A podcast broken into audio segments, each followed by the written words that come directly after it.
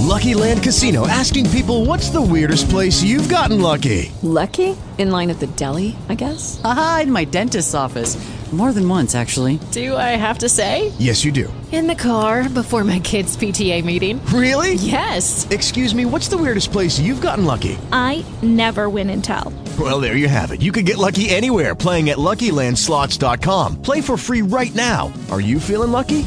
No purchase necessary. Void where prohibited by law. 18 plus. Terms and conditions apply. See website for details. With the Lucky Land slots, you can get lucky just about anywhere. This is your captain speaking. Uh, we've got clear runway and the weather's fine, but we're just going to circle up here a while and uh, get lucky. No, no, nothing like that. It's just these cash prizes add up quick. So I suggest you sit back, keep your tray table upright, and start getting lucky. Play for free at LuckyLandSlots.com. Are you feeling lucky? No purchase necessary. Void where prohibited by law. 18 plus terms and conditions apply. See website for details. Who held it as the Persians do today. For he was one of the captains of the troops of Ahmes, who, when he conquered, gave him that patch of land in Guerdon for his service. Here Bagoas paused, like to one overwhelmed by unhappy memories, then continued.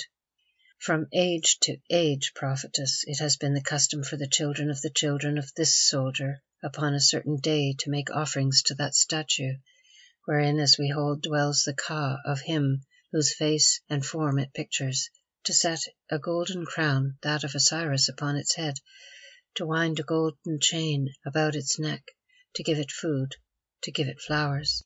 Such is the sacred duty from generation to generation of the descendants of that captain who served Ahmes and helped to free Egypt from the barbarian foe. Myself, I have fulfilled that duty. I, when Ochus the destroyer first came to Memphis, I travelled up Nile and placed the crown upon the head and wound the chain about the neck and offered the flowers and the food. But prophetess of this blood I am the last, for because of my beauty, as a child the Persian seized me and made of me a dry tree, so that never again will there be one to make offering in the tomb of my forefather, the captain of Ahmes, or to read the story of his deeds that fourteen hundred years ago, while yet living, he caused to be recorded upon his funeral tablet. I heard, and laughed. A common tale, I said. A very common tale in Egypt today, the Egypt of the Persians, as doubtless it was long ago in the Egypt of the Hyksos. But this ancestor of yours was a man who smote, or helped to smite, the Hyksos, and lived to write his glorious deeds on stone, to be an example to those who came after him. Well, the story is finished, is it not? Indeed, I wonder that the glorious Bagoas, slave of the Persian, Bagoas with his pomp and pleasures, thinks fit to waste time upon the tale of a forgotten warrior who in his hour struck for freedom.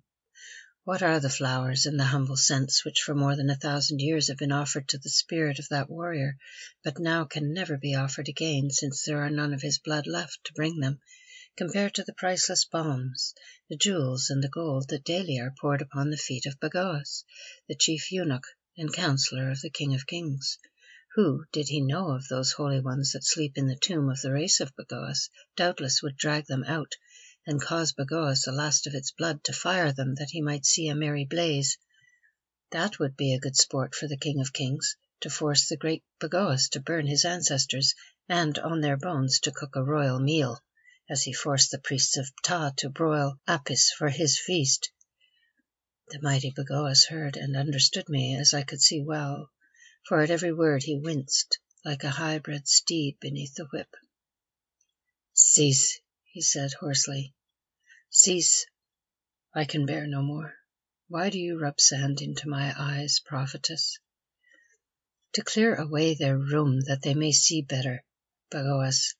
But let us be done with the tale of that honourable long lost ancestor of yours to whose spirit no more offerings will be made, and tell me of the wonders of the great estate of you in whom runs his blood, the last drops of it, that soon will be sucked up in the sands of death. Seal that sepulchre, Bagoas, but first set it in another writing, graven on a tablet of emerald or gold, telling how he who hallowed it was by the gods given the glory of being the far forefather of Bagoas, chief eunuch of the King of Kings, Ochus, who burned the shrines of that forefather's gods. Cease, cease, he moaned, the hour is at hand. What hour, Bagoas? the hour of vengeance which I swore to Isis. Does the Egyptian worshipper of the Persian holy fire remember his vows to Isis? Be plain, Bagoas. Hearken, prophetess. During all these years I have been seeking opportunity. Now, of a sudden, I see it to my hand. A thought came to me whilst you talked of the captain of Ahmes to whom no more of his blood can take offerings. Speak of it then, Bagoas. Prophetess, the King of Kings is wroth with you, because alone of all the great places in Memphis on the temple of Isis no welcoming banners hang to greet him at his royal coming, and because no priest or priestess of Isis spread flowers before his conquering feet. So wroth is he that were it not for his oath which he fears to break, he would pull this sanctuary stone from stone, slaughter its priests, and give its priestesses to the soldiers. Is it so? I asked indifferently. Ay, prophetess, but by that oath you are saved. For ever I keep it before his mind and warn him of the fate of those who do violence to the Queen of Heaven. Only this morning I did this while he stood staring at these unbannered walls and muttered vengeance. And what said he then, Bagoas? He laughed and answered that he would do the goddess not violence but honour, thus: On the third night from this, the night of full moon, he will make a great feast in the inner court of this temple. At that feast the King of Kings and his women will sit upon a platform laid over the coffins of the royalties of Egypt, dragged from their sepulchres, so that its kings and queens may be beneath his feet. This platform will be supported by the statues of the gods of Egypt, which once they worshipped. In front of it will burn the holy fire of Persia, and that fire will be fed with the mortal remnants of priests and priestesses of those Egyptian gods. Ochus the king will be clad in the robes of Osiris, and at the end of the feast from behind her consecrated statue, that before which we sit, the goddess herself, dressed in the robes of Isis and wearing the holy emblems upon her head, will appear veiled, led by priestesses or by royal Persian women. You will be that goddess, prophetess. And then? I asked. Then you will be brought up onto the platform, and there this new Osiris will unveil you, embracing you as his wife in welcome before all that company. This he will do to make a mock of you, because he believes you to be an ancient woman who goes veiled to hide her baldness and her wrinkles, for so the rumour runs among the Persians. Now when I, Ayesha, heard these horrible words, and my heart understood the height and depth of the sacrilege which this mad king would dare, and all that it might mean to me, I trembled. Yes, the bones seemed to melt within me so that almost I fell from the throne whereon I sat. Yet gathering up my strength, I asked, Is this all, Bagoas? Nay, at that feast, prophetess, I myself, as vizier and the head of the world under him, must serve Ochus as his cup-bearer, while the priests of Osiris and the priestesses of Isis sing the ancient chants of the awakening of Osiris from the tomb and of his reunion with Isis, the wife divine, it will be my part to hand the jeweled goblet filled with the holy wine to Osiris, Ochus, king of heaven and earth. From it he will drink the marriage draught, and having drunk will pour the dregs of the goblet upon your feet, or, for aught I know, will cast them in your face. Nay, I forgot. First, the Persian women of the royal household will strip the coverings from you that Osiris may see his long lost bride, and the company may have sport, jeering at her withered age.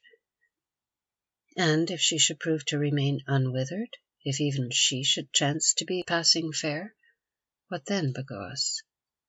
Then, perchance, prophetess, it is in the mind of Ochus to add Isis to the number of his queens, thinking thus to gain the favour of the Egyptians, if not of their gods. O prophetess, you are very wise, as all know, yet once your foot slipped, or rather your hand slipped when in bygone days you stretched it out to touch the sceptre of the King of Kings. Ochus has often spoken of the beauty of that hand and arm, and of how more than all things he desired to see the face above them and the form of which they are a part. Perchance, prophetess, that is why he plans all this mummery.